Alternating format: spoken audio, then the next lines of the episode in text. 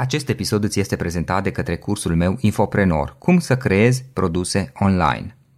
Informația a devenit probabil cel mai valoros produs al zilelor noastre. Trăim într-o perioadă în care majoritatea oamenilor au acces la internet, iar cunoștințele pe care le avem pot deveni extrem de valoroase și de apreciate.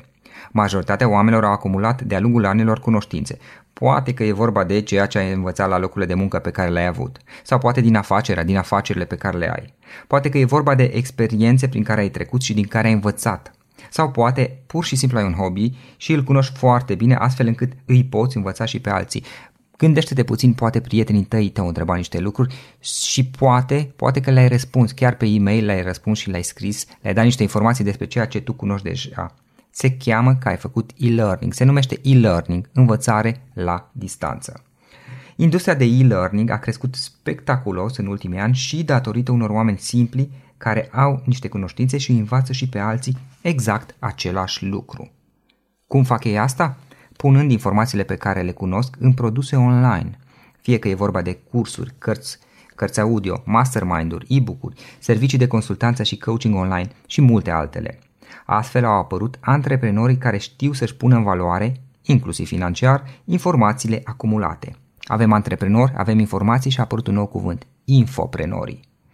Atât în România cât și peste tot în lume.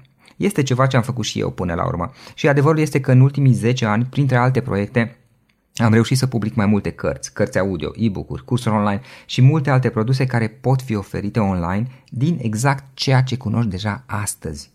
Dacă este ceva ce crezi că ți se potrivește, îți recomand cursul meu online Infoprenor. Cum să creezi produse online din ceea ce cunoști deja. Află mai multe pe www.florinosoga.ro infoprenor.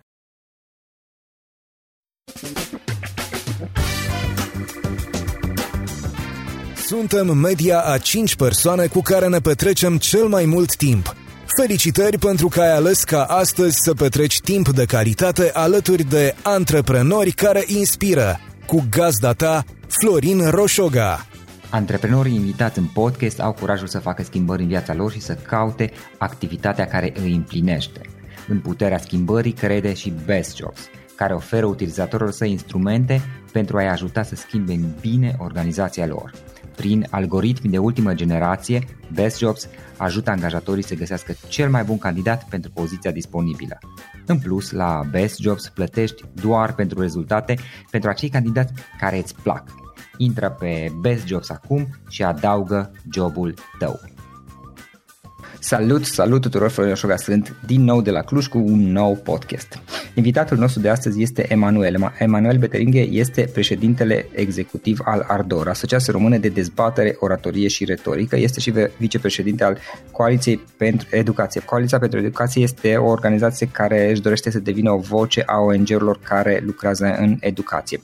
Înainte de toate, Emanuel, uh, o să zic Emi mai departe, îți mulțumesc că ai acceptat invitația și bine ai venit. Bine te-am găsit, mulțumesc foarte mult de invitație. Mă bucur să fiu aici. Ce faci, cum ești și cum merg lucrurile la, la tine în perioada asta? Fac bine, lucrurile sunt foarte agitate.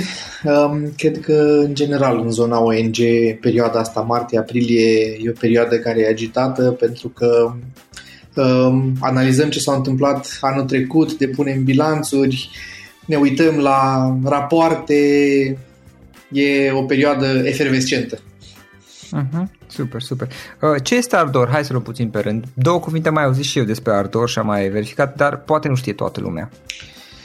Asociația Română de Dezbatere, Oratorie și Retorică, asta de la asta vine Ardor, este organizația, organizația care gestionează în România de 21 de ani anul ăsta tot ce înseamnă debate-ul, partea de dezbatere educaționale.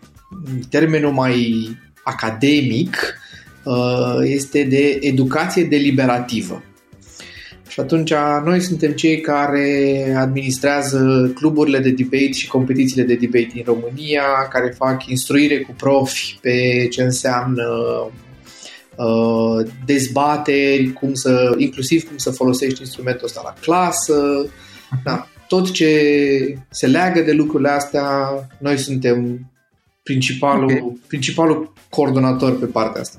În general, cine în, uh, pe partea de debate? Uh, eu am văzut un film, na, acum am auzit ca și amator, nu, nu cunosc subiectul foarte bine, am văzut un film Great, The Great Debaters, parcă îi zicea. Da, cu Denzel uh, Washington. Da, da, da. Ceva de genul ăsta este într-o formă sau alta. Exact, da. Aha. Și sunt mai multe filme cu debate dar ăsta, na, probabil că e cel mai faimos, fiind regizat și jucat de Denzel Washington, da. dar da, acolo era vorba despre mai degrabă studenți, la noi lucrăm 80-90% la nivel de elevi de liceu, Aha. avem și câteva cluburi de gimnaziu și cam 15% uh, lucrăm în universități cu studenți. Uh, ce din gimnaziu de la ce clasă încep? Cam de la 7 a 8 cam de la 7 a 8 așa.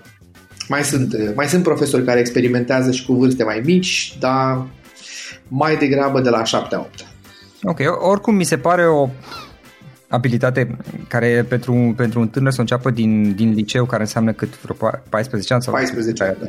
cam așa, uh, dacă și-o dezvoltă, adică tot restul vieții o să fie utilă. Absolut. Este unul dintre motiv...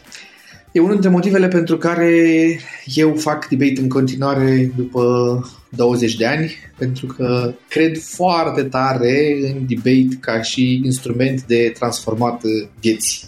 Mi-a schimbat-o pe a mea și cu siguranță și pe a multor, uh-huh. multora. Debate-ul sau dezbatere, nu știu cum s-ar traduce corect, ce înseamnă? Bun, eu înțeleg că din film, din ce amintesc, ce mi-amintesc, practic erau două tabere, să zic, care susțineau fiecare câte un punct de vedere. Explică-ne puțin pe scurt. E o chestie interesantă și uh, hai să vedem puțin ce este.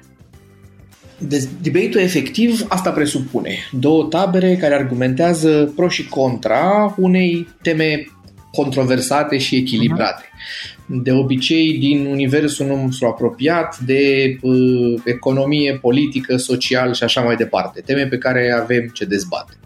Acum, de fapt, este, cum să zic, debate este un pretext pentru exersarea unor abilități extraordinare pentru tineri.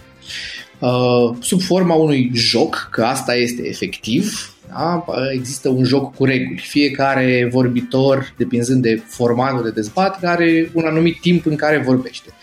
Formatul cu care ne jucăm noi se numește World Schools și arată cam așa. Sunt trei liceeni într-o echipă care se numește de obicei afirmatoare sau echipa guvernului, trei liceeni din cealaltă echipă care se numește negatoare sau echipa opoziției uh-huh. și fiecare dintre ei au câte un timp de discurs.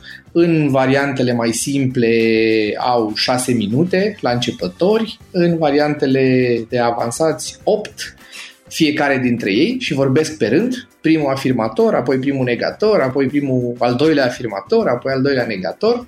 Și există și niște discursuri finale care sunt ca, ca pledoariile finale din filmele cu avocați, pe care le livrează, alții sunt mai scurte, sunt uh, sunt de câte uh, 3 minute sau 4 minute fiecare și uh, conchid dezbatere. Uh, în dezbatere, Emina, fiecare are rolul atât de a susține argumentele proprii pe tema respectivă, cât și de a combate în timp real ce spun partenerii de discuție. Asta este jocul în sine. Dar, ca să poți să ajungi să fii un debater bun, e nevoie să te pregătești mult. Și atunci, ceea ce se, la noi funcționează două componente mari.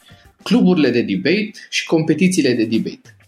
La clubul de debate, instructorii, care sunt profesori sau studenți, uh, ce fac este că se întâlnesc cu elevii în fiecare săptămână și lucrează cu ei două-trei ore și îi învață. Cum să țină un discurs, îi învață parte de ce înseamnă argumentare, cum să faci research, ce înseamnă contraargumentare, cum să răspunzi repede la argumentele celuilalt, cum să lucrezi în echipă, cum să... sunt foarte multe micro skill care compun această activitate, care sunt extraordinar de importante. Și atunci, cu pretextul ăsta de a deveni niște debateri mai buni care să câștige meciuri de debate la club și apoi elementul de motivație în competițiile de debate, um, ei de fapt antrenează abilități care sunt foarte importante pentru ei în viață mai departe, la facultate, în orice context. Dar știi, și în viața de zi cu zi, adică vorbim de, de a-și argumenta punctul de vedere uh, și de, de a persoasiune, capacitatea de a convinge pe ceilalți, să nu vorbim de oratorie și public speaking. Exact, exact. Toate lucrurile astea sunt înglobate în acest joc efectiv, că asta este, dar el este un pretext pentru o activitate educațională extraordinar de formatoare. Și cluburi voi aveți în București, aveți și în țară sau doar în București? Avem vreo în jur de 105 cluburi de debate în toată țara. Ah, în toată țara, ok. Deci sunt și în orașele mai mici, bănuiesc, dacă sunt, sunt, sunt, sunt, sunt. Adică, sigur, centrele universitare mari cu siguranță, dar avem și cluburi foarte faine la Nehoiu, Motru, Turda, Caracal, Roșior de Vede, etc. Uh-huh, foarte fain. Bun, Emanuel, um, prima întrebare pe care eu obișnuiesc să pun invitațiilor mei din podcast. Care este povestea ta? Cum ai ajuns până aici? Cum ai început? Care e toată povestea, tot traseul tău? Povestea pe care îmi place să o spun uh, începe din liceu, pentru că pentru mine e foarte mult legată de debate. Am fost unul dintre puținii norocoși la momentul acela, în al cărui liceu exista un club de debate. Eu am fost la liceu la Ploiești, la Mihai Viteazu și am uh, Acolo am ajuns în clubul de debate, absolut întâmplător, am chiulit de la o oră de mate ca să merg să fac, să văd un demo de debate în sala de sport. Mi-a plăcut extraordinar de mult ce se întâmpla acolo și am zis că vreau și eu și am ajuns în unul dintre foarte puținele cluburi de debate uh, care existau în România în acea perioadă. Asta se întâmpla în 98. Um, mi-a plăcut extraordinar uh, și mi-a marcat după aceea, prima dată, opțiunea de facultate. Uh, începeam să înțeleg un pic că există și altceva în afară de uh, stat și companie comercială, lucrul ăsta care se numește ONG, și mi se părea foarte interesant cum există o entitate privată care nu lucrează for profit, ci scopul ei este să contribuie cu un bine la societate. Am zis, aș vrea să studiez asta, să aflu mai multe lucruri despre cum funcționează treaba asta cu ONG-stica, așa că m-am hotărât să dau la facultatea care mi se părea mie că e cea mai apropiată, unde aș putea eu să studiez așa ceva, uh, la științe politice. În, fac, în alte țări există în cadrul departamentelor de științe politice o secție în care se studiază despre organizarea sistemelor non-profit. În România nu exista nici atunci, în 2001, și nu există nici acum. Dar uh, uh, am avut noroc la că facultatea la care eram, la științe politice la Universitatea București, avea foarte multe burse Erasmus și atunci, în anul 3, am mers uh, pentru șase luni sau opt luni aproape, nu mai mi-aduc aminte exact, la o facultate micuță în Italia care avea un departament întreg de așa ceva și acolo am studiat materii de genul sociologia sistemelor non-profit, psihologia sistemelor non-profit, economia sistemelor non-profit, uh, multe lucruri care se legau de motivul pentru care mersesem la facultatea asta in the first place, ca să zic așa. Și mi-a plăcut extraordinar. De acolo, de acolo de altfel mi-am luat și materiale pentru lucrarea de licență, etc. Uh-huh la care la facultate profesorii mi-au pus întrebări de pe copertă și din bibliografie, că nu știa nimeni subiectul pe care îl abordasem eu exact. Și după aceea, cumva, adică asta a fost uh, aventura mea, uh, prima aventură academică, am rămas conectat tot timpul la debate. După ce am fost debater în liceu, când m-am mutat la facultate, am devenit instructor de debate la una dintre școlile mai la o școală de cartier din București. Uh-huh. Vroiam să... Deși existau opțiuni la școlile de top, am vrut să merg la o școală de cartier și ușor, ușor am uh, crescut, să zic, mă rog, nu exista o structură foarte formalizată, dar de la instructor de debate, după aceea am devenit arbitru, arbitru internațional de debate uh, și după aceea am făcut foarte multă muncă administrativă, adică am intrat în partea de coordonare a uneia dintre asociațiile regionale, Ardor Muntenia, cea care gestionează zona de sud. Mhm. Ardor e o structură federativă cu mai multe șase asociații regionale și eu făceam administrația pentru Ardor Muntenia.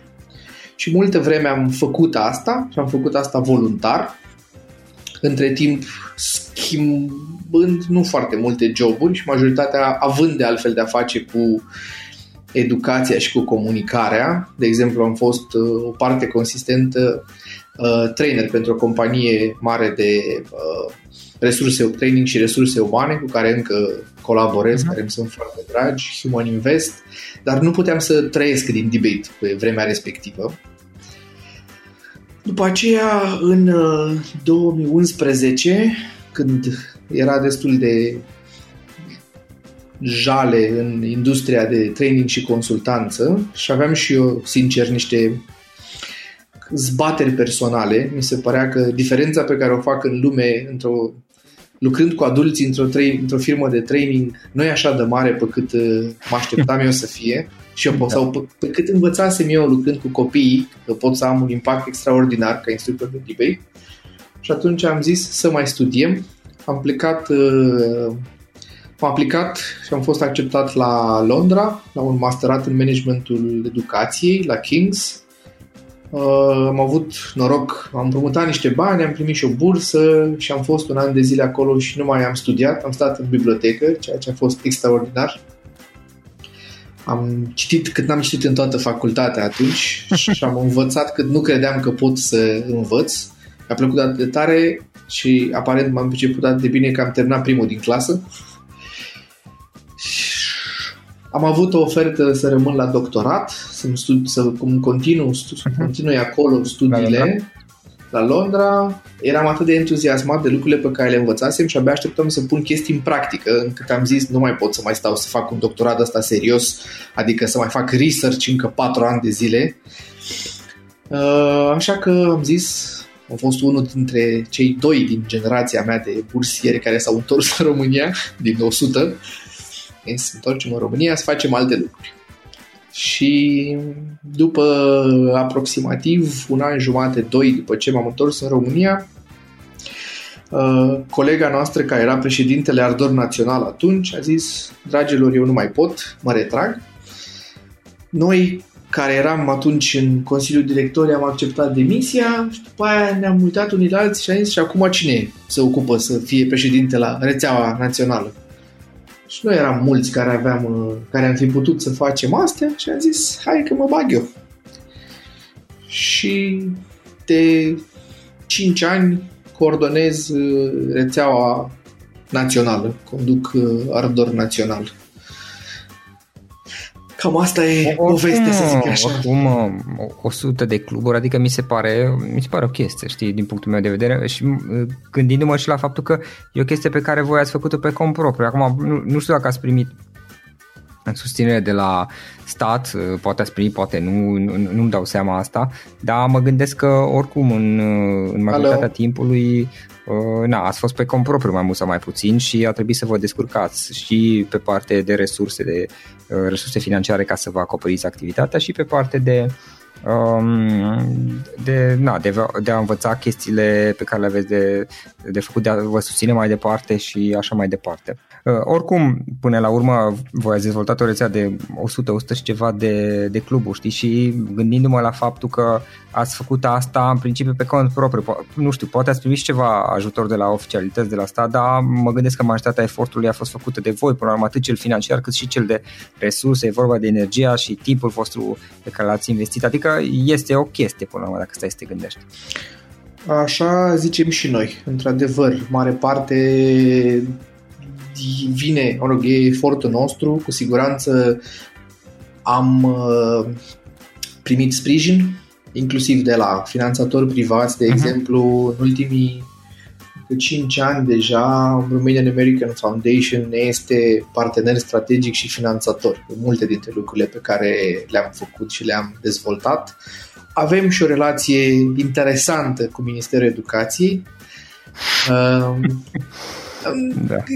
E câteodată Ministerul, nu, Ministerul Educației face și multe lucruri bune și e greu să îi le recunoști, știi, că câteodată face și altele, dar în relație cu noi, chiar dacă ei nu sprijină aproape niciodată financiar uh, inițiative private de acest uh-huh. gen, pentru noi relația cu ei a fost interesantă. Am avut un proiect pe care l-am dezvoltat împreună, adică un concurs național de dezbateri pe care, care a fost o inițiativă privată și nici măcar a noastră. Ea a început de la mm, colegi de la agenția împreună, Gelu Duminică care conduce agenția e fost mhm. debater și au zis hai să facem și să propunem ministerului.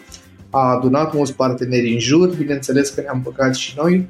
Am început să facem și am făcut cu, cu Ministerul Educației un concurs național de dezbate pentru începători care a durat mm, șapte ani, opt ani și care, na, cumva apoi a generat, întâmplându-se asta în structurile ministerului, după aceea a generat foarte multe alte lucruri. Deci după ce se termina concursul, profesorii ziceau ce chestie mișto, vreau să fac în continuare, vreau să-mi deschid club de debate. Băiardor, mă ajutați? Și noi ziceam, nu, sigur, hai să vă explicăm cum funcționează treaba. Iar acum e Olimpiadă. Acum Ministerul face singur, există Olimpiada Națională de Dezbateri, da, care se numește Tinerii Dezbat și se întâmplă în fiecare an. Deci, care, foarte tare, bravo. Și na, pe mulți dintre cei care merg acolo și după aceea vor să facă mai multe, îi ajutăm să meargă în continuare, să predea dezbateri la clasă sau uh-huh. să își deschidă club sau așa, lucrăm cu ei. Foarte, deci avem o, o relație bună cu Ministerul Educației. Da, apropo de educație, Emi, uh, menționam atunci la început că ești implicat și în Coaliția pentru Educație. Uh, despre ce e vorba? Coaliția este un demers de a fi o voce de a, să spunem altfel, um, există mai mulți actori în zona educațională, actori mari, puternici. E Ministerul Educației pe de o parte, cu toate structurile sale, inspectorate și așa mai departe, există sindicatele care reprezintă profesorii, există asociațiile părinților, asociații elevilor, dar există și multe organizații non-guvernamentale în zona educației care fac niște lucruri excelente de foarte mult timp și aveam nevoie, măcar o parte dintre noi, să ne strângem într-o structură și să cântăm mai degrabă pe aceeași voce, ca să putem să fim un actor relevant, luat în seamă în momentul în care... Să colaborați. Da, și să putem să relaționăm altfel cu actori puternici de genul minister sau sindicate, care zic, noi avem 100 de mii de profesori. Voi cine sunteți? Aha și noi putem să zicem și noi. Noi suntem 16 dintre cele mai relevante asocia- organizații din România care împreună ajung la niște zeci de mii de beneficiari da. când ne adunăm. Așa fiecare pe cont propriu, mai greu. Da, că aveți interese comune până la urmă. Mm, da, multe. Și atunci așa a luat naștere coaliția. Ok, și ce anume faceți voi? În principiu încercăm să fim partener pentru acești actori, astfel încât să ajungem la un uh, sistem educațional în care să fie bine pentru fiecare copil, astfel încât sistemul să fie echitabil, astfel încât să existe calitate și luăm niște teme mari și facem în principiu parte de uh, să-i spunem lobby. Suntem vocali pe anumite Aha. teme. De exemplu, ultima temă, mă rog, o temă care e foarte importantă pentru noi este cea de formarea cadrelor didactice. Formare inițială, formare continuă. Și atunci am tot bătut monedă în diverse locuri în care am fost, în comisiile ministerului, în spațiu public, în de ce este esențial să se investească în zona asta și cum s-ar putea face și de unde să mutăm. Adică și, mă rog, multe discuții de policy, de cum să facem să avem profesori mai buni în școlile noastre pentru copii. Și asta e unul dintre lucrurile pe care le facem. Încercăm să ținem mult pe agenda niște subiecte care sunt importante pentru educație, să fim parteneri în comisiile tehnice, de exemplu, ale Ministerului Educației sau ale proiectului România da, da, ale președinției, să fim acolo cu expertiză. Avem și noi multă expertiză și să... Să creșteți împreună acolo. Da. Ok. Uh, Emi, trei, trei idei, trei lucruri importante pe care le-ai învățat din toată experiența ta. Pentru că sunt foarte legat de zona de ONG-stică. Da. Unul dintre lucrurile pe care mi-ar plăcea să-l împărtășesc uh, și cu alții este că zona de execuție și de, cum spun, partea mai, poate mai puțin frumoasă sau mai puțin romantică din ceea ce înseamnă organizațiile non-guvernamentale este extraordinar de importantă.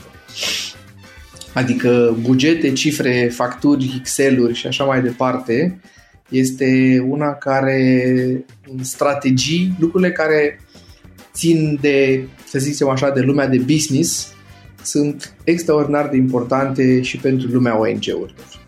Experiența mea, care sunt în ONG de, da, de 20 de ani, uh, îmi spune că la noi, în zona organizațiilor non-guvernamentale, e foarte mult suflet, adică sunt mulți da. care vin și vor uh, să ajute pe orice subiect, că e educație, social, mediu și așa mai departe, adică este acum mai mult, dar era foarte puțină foarte puțin profesionalism, foarte puțin expertiză de management, de cum facem astfel încât să putem să avem o intervenție faină în educație și la anul și peste 2 ani și peste 5 ani. Asta e un lucru pe care pe mine mă preocupă foarte tare și se vede inclusiv din felul în care noi ne-am făcut unele dintre structuri. Pentru noi, de exemplu, sustenabilitatea în timp e foarte importantă. Rețeaua de cluburi de debate și de competiții este 85-90% autosustenabilă. Dacă mâine dispară toți banii din asociație, mișcarea de debate e pe picioare în majoritatea în 85-90%. Pentru că, de exemplu, am creat sisteme astfel încât competițiile să fie autofinanțate din taxe de participare și toate cluburile de debate sunt bazate pe muncă voluntară. Deci dacă mâine, Doamne ferește, guvernul zice gata, uh-huh. se interzic ONG-uri, nu mai e voie, ardor trebuie să dispară, mișcarea de debate funcționează în continuare. Uh-huh. Și astea, sustenabilitatea și părțile din spate de uh, admin, de să te gândești ce bani obții, cum plătești oamenii și cum faci ca munca ta să fie sustenabilă pe termen lung, să poți să-ți îndeplinești misiunea socială și în 5, 10, 15 ani e extraordinar de important. De multe ori poate mai important decât ideea și drive-ul inițial de hai să facem, să salvăm, să ajutăm, să... Da, asta e unul, una dintre lecțiile mele de management. Da, adică, adică mă, gândesc că nu, mă gândesc că nu e destul să pui suflet și să, să ai intenție bună și să, să dorești să, să, să crești, să, să faci ceva, să ajuți pe alții, ci uh, tot, totuși e, e important și cum, cum îți faci activitatea, cum îți organizezi chestiile, cum îți asiguri resursele. A, asta este extraordinar de important. Adică, sigur, e foarte important avântul ăla de să mhm. facem, uh-huh dar ca să poți să faci asta profesionist și pe termen lung, da, par- pe termen lung. partea de administrare este, din punctul meu de vedere, cea mai importantă. Uh-huh. Ok. Asta să zicem că ar fi una dintre lecțiile mele. Um, o a doua care este legată de asta e așa un pic mai personală, să zic, o lecție de da. viață. Și am luat-o, a rezonat foarte bine, cred că dintr-un discurs pe care îl ținea Obama la una dintre universități, când mai, știi, când sunt invitații la universități la, și țin graduation speeches. Și povestea că uh, nu poți să-ți dai seama ca lumea de anvergura aripilor tale decât în slujba ceva care e mai mare decât tine. Adică până când n-ajungi să lucrezi de adevărat la în slujba a altceva decât ca să ai tu o casă și o mașină, uh-huh. ceva care să fie mai mare decât tine, că este educația din România sau cartierul tău sau țara sau orice, dar e mai mare decât tine, ăla, doar acolo îți poți da seama de adevăratele cât de cât de tare ești, ca să zic așa, și câte lucruri poți să duci și câte chestii mișto poți să faci. Da, și până dacă unde. Permit, dacă îmi permis să te completez puțin aici sau să, să, să te întreb cel puțin, uh, um, nu, și nu cele două ai, ai zis una că să, să fii interesat de casa ta, mașina ta, chestiile tale, interesul tău și doi de ceva mai mare decât tine. Cele două nu cred că se exclud reciproc, adică nu e neapărat că e, ar fi ceva neregulă să pese de interesele tale, de casa ta, mașina ta, orice ar fi. Ideea este să, dacă am înțeles bine și corectează-mă dacă n-am înțeles bine, să nu excluzi cea de-a doua, o viziune mai a, a, a, a face parte într-o viziune mai mare decât tine. Absolut, absolut. Cred că ar fi ideal să poți să le faci pe amândouă, da. dar, nu știu, lecția mea de maturitate cel puțin este că la un moment dat, poate la unii mai devreme, poate la unii mai târziu, ajungi uh-huh. într-un moment al vieții în care îți pui problema a ceva mai mare decât tine.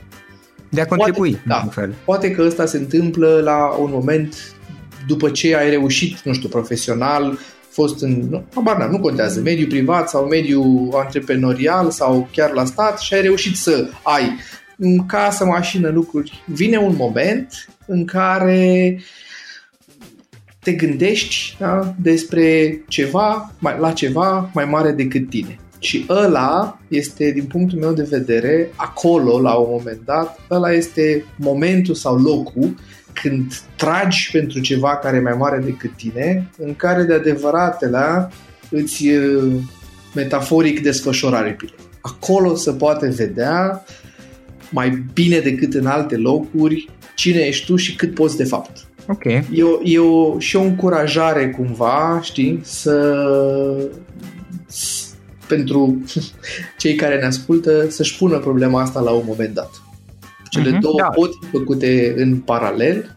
Da, da. Nu, sunt, nu, se, nu e o luptă între ele, părerea mea, știi? Că, că văd în, uite, în spațiul de discuții publice, să zic, fie că e social media sau oriunde. Adică nu înseamnă că neapărat trebuie să fii, o să vorbesc puțin mai direct și nu, nu vreau să critic sau, nu trebuie să fii neapărat sărac și să lupți toată viața pentru, pentru cauze nobile, dar nici este și cealaltă în care să-ți pese doar de, de ce ai tu în, nu știu, în casa ta și să nu, nu fii dispus să miști un dege pentru ceilalți. E o cale în care poți să le ai pe amândouă, într-un fel sau altul. Sunt, Fiecare știe cum. Sunt absolut de acord. Sunt absolut de acord.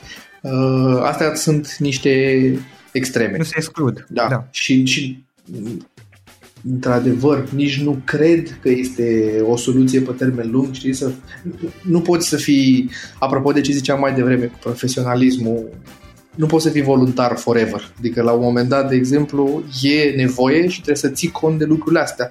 Și organizațiile non-guvernamentale serioase și cu activitate pe termen lung încearcă să găsească soluții prin care să-și plătească bine oamenii valoroși pe care pe au care, și facturi de plătit, au și ei nevoi. Bineînțeles, ar fi ideal să poți să faci asta.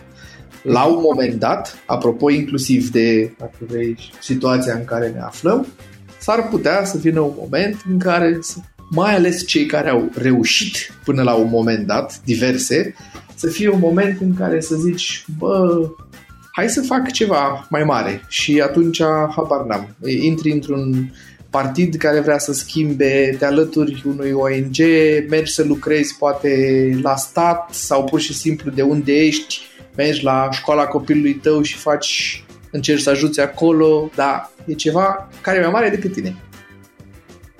Da, într-un fel e o, o formă de contribuție în spațiul public pentru care uh, poate că beneficiezi de, de pe urma ei, într-un fel sau altul, dar o faci în, într-o anumită măsură și, și din dorința de contribuție și nu cred că ar fi o problemă să beneficiezi uh, în asta, uh, în, în ideea în care pui în spațiul public o formă de valoare, nu știu cum să-i zic, uh, care poate ajunge la un număr de oameni, cine va fi interesat de ea. Absolut. De acord. Super. Uh, Emi, o, o altă întrebare. Cum înveți tu? De unde înveți tu? Ce cărți citești? Ce cărți ne recomanzi? Dacă sunt alte moduri în care înveți, nu știu, media, YouTube, site-ul, whatever. Eu... Mm, bună întrebare. Citesc, citesc. Ce citesc? Citesc uh, citesc Școala Nouă, pot să fac un, uh, o trimitere la unul dintre celelalte podcasturi ale tale, cel cu da. Cristi da. Lupșa, care mi este, care mi este amic. Uh, de la Decât da. o revistă, Școala Nouă are o divizie uh, de un proiect care se ocupă exclusiv cu educație și care postează articole pe educație și recunosc că de când au început îi citesc des și sunt foarte multe chestii faine. Deci uh, citesc școala nouă, um, altfel mai citesc articole din zona de educație care apar pe diverse uh, platforme internaționale, New York Times, uh, The Herald câteodată, uh, inclusiv uh, Foreign Policy mai rar, Newsweek, în cel internațional din zona asta Uh, am Facebook-ul destul de curățat și, atunci, și am multe, mulți prieteni din zona de educație și atunci îmi intră articole sau subiecte de genul ăsta în uh, feed-ul de Facebook și le citesc uh, pe acolo. Altfel mai citesc cărți tehnice de educație de organizarea sistemului de educație. Uite, de exemplu, una dintre cărțile mele preferate și sunt inclusiv într-o discuție zilele astea este despre dacă ar trebui, despre cum organizăm sistemul de educație. Mai citesc cărți tehnice din educație despre diverse lucruri, de la uh-huh. metode bune de predare, la cum organizăm școlile. De exemplu, o carte care îmi place foarte tare se numește Hope and Despair in the American City. Da. Uh, și povestește despre un experiment în Statele Unite în care au dus elevii în școli uh, cu mâna cumva, adică în loc să aleagă părinții sau să fie alocați la școala de cartier, au făcut o alocare bazată pe background-ul părinților, astfel încât să-i pună proporțional. Să zicem uh, X% la sută care veneau din mediul sărac, Y% la mhm. sută care veneau dintr-un, mai degrabă aveau părinți bogați sau educați, uh-huh. etc., pentru că observaseră, și asta există în literatura de specialitate, un school effect și peer effect. Adică de la un anumit număr de elevi încolo de un fel, ca să, în, în termeni grosiere, așa să spunem, cei buni îi trag în sus pe cei care n-au avut resurse acasă sau vin provin uh-huh. mediul sărac și așa mai departe. Și au făcut alocarea asta cu mâna și peste tot și rezultatele au fost uh, extraordinare. Și e o discuție în educație despre dacă ar fi bine să decidă părinții școala sau să fie alocați la școala de cartier și care sunt efectele pe care le face asta. Și asta e unul dintre subiectele pe care citesc zilele astea. Uh-huh. Ce mai citesc? A, și mai citesc uh, tocmai pentru că mă preocupă acest subiect. Zilele astea citesc despre dezvoltare organizațională. Uh, sunt niște cărți simpluțe de la Cotter despre change, astea niște parabole Uh, despre dezvoltare organizațională și de la uh, Ken Blanchard despre One Minute Manager, Leadership și așa mai departe, ca să vedem uh, cum arată lucrurile, cum pot eu să fiu un manager mai bun pentru echipa de șase oameni pe care o am și cum putem noi ca organizație mare să ne transformăm astfel încât să facem ce mai bine pentru toți beneficiarii, stakeholderii și așa mai departe. Da. Uh, ce, ce instrumente folosești tu? Ce aplicații, servicii, servicii pardon, folosești ca să faci treaba? sunt cam old school, adică emailing în mod evident. Uh, am uh, niște to-do listuri notate în Word mai degrabă și în niște notes. Uh, comunic destul de, adică telefon destul de mult, Facebook și Messenger și uh, Excel-uri și G-sheet-uri multe, că dacă supraveghez uh, inclusiv situații financiare, tot felul de rapoarte, etc., Excel și, și G-sheet-uri uh, multe, dar cam astea. Cam astea okay, sunt. Okay. Uh, înainte de a pune ultima întrebare, dacă cineva vrea să vă contacteze, poate pentru colaborări, susține sau al, al, alte moduri, cum poate să o facă și pentru Ardor și pentru coaliție, nu se știe niciodată. Pentru Ardor, uh, pe ardor.org.ro Ok. Acolo avem uh, date de contact și pentru coaliție pentru uh, de că recunosc că nu știu datele de contact de la coaliție. Coaliția EDU este Site-ul? Site-ul, da, scuză-mă, coalițiaedu.ro Ok, și acolo, acolo sunt, sunt datele de contact, da. Ok, ok. Uh, în final, Emi, o ultimă întrebare. Dacă ar fi să lași ascultătorii podcastului cu o singură idee exprimată pe scurt, care ar putea fi aceea? Cred că este un moment foarte important pentru generația noastră, aș spune. Eu am 37 de ani, dar plus minus, aș, aș zice așa, plus minus 10 în sus și în jos, uh, să, să facă o diferență. Eu cred că lumea din jur, adică dacă ne uităm la tot ce se întâmplă în jurul nostru și România nu face excepție, este într-un, într-un moment de balanță, de cumpănă într-un fel sau altul și cred că implicarea celor din generația asta care au un pic de experiență și care au acumulat niște lucruri va face oriunde, că e vorba de politică, antreprenoriat, organizații non-guvernamentale, etc., va face o diferență, sau nu, o diferență semnificativă de cum vor arăta uh, comunitățile, țara și lumea noastră în următorii ani. Atunci uh, i-aș invita pe cei care ascultă să se gândească bine la unde, unde vor să, să cum vor să arate lumea în care ei, ei și copiilor vor să trăiască și să găsească modalități să contribuie undeva. Emi, îți mulțumesc mult pentru discuția interesant ce faceți voi și vă admir pentru munca voastră și pentru faptul că vă țineți de peste 20 de ani de, de chestia asta. Încă o dată mulțumesc mult pentru discuția, om. Mulțumesc mult și eu. Mi-a fost o plăcere.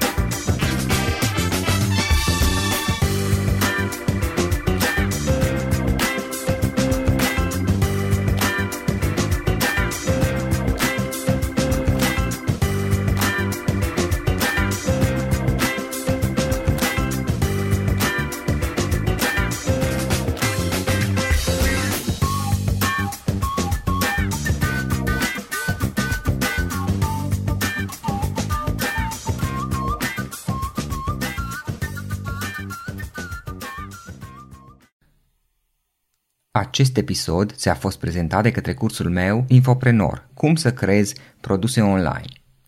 Informația a devenit probabil cel mai valoros produs al zilelor noastre. Trăim într-o perioadă în care majoritatea oamenilor au acces la internet, iar cunoștințele pe care le avem pot deveni extrem de valoroase și de apreciate. Unii oameni spun de altfel că în momentul de față cel mai valoros lucru din lume sunt informațiile. Majoritatea oamenilor au acumulat diverse informații de-a lungul anilor, diverse cunoștințe. Poate că e vorba de ceea ce ai învățat la locurile de muncă pe care le-ai avut, sau poate din afacerea pe care o ai. Poate, poate e vorba de experiența prin care ai trecut, o anumită experiență, anumite experiențe prin care ai trecut și din care ai învățat.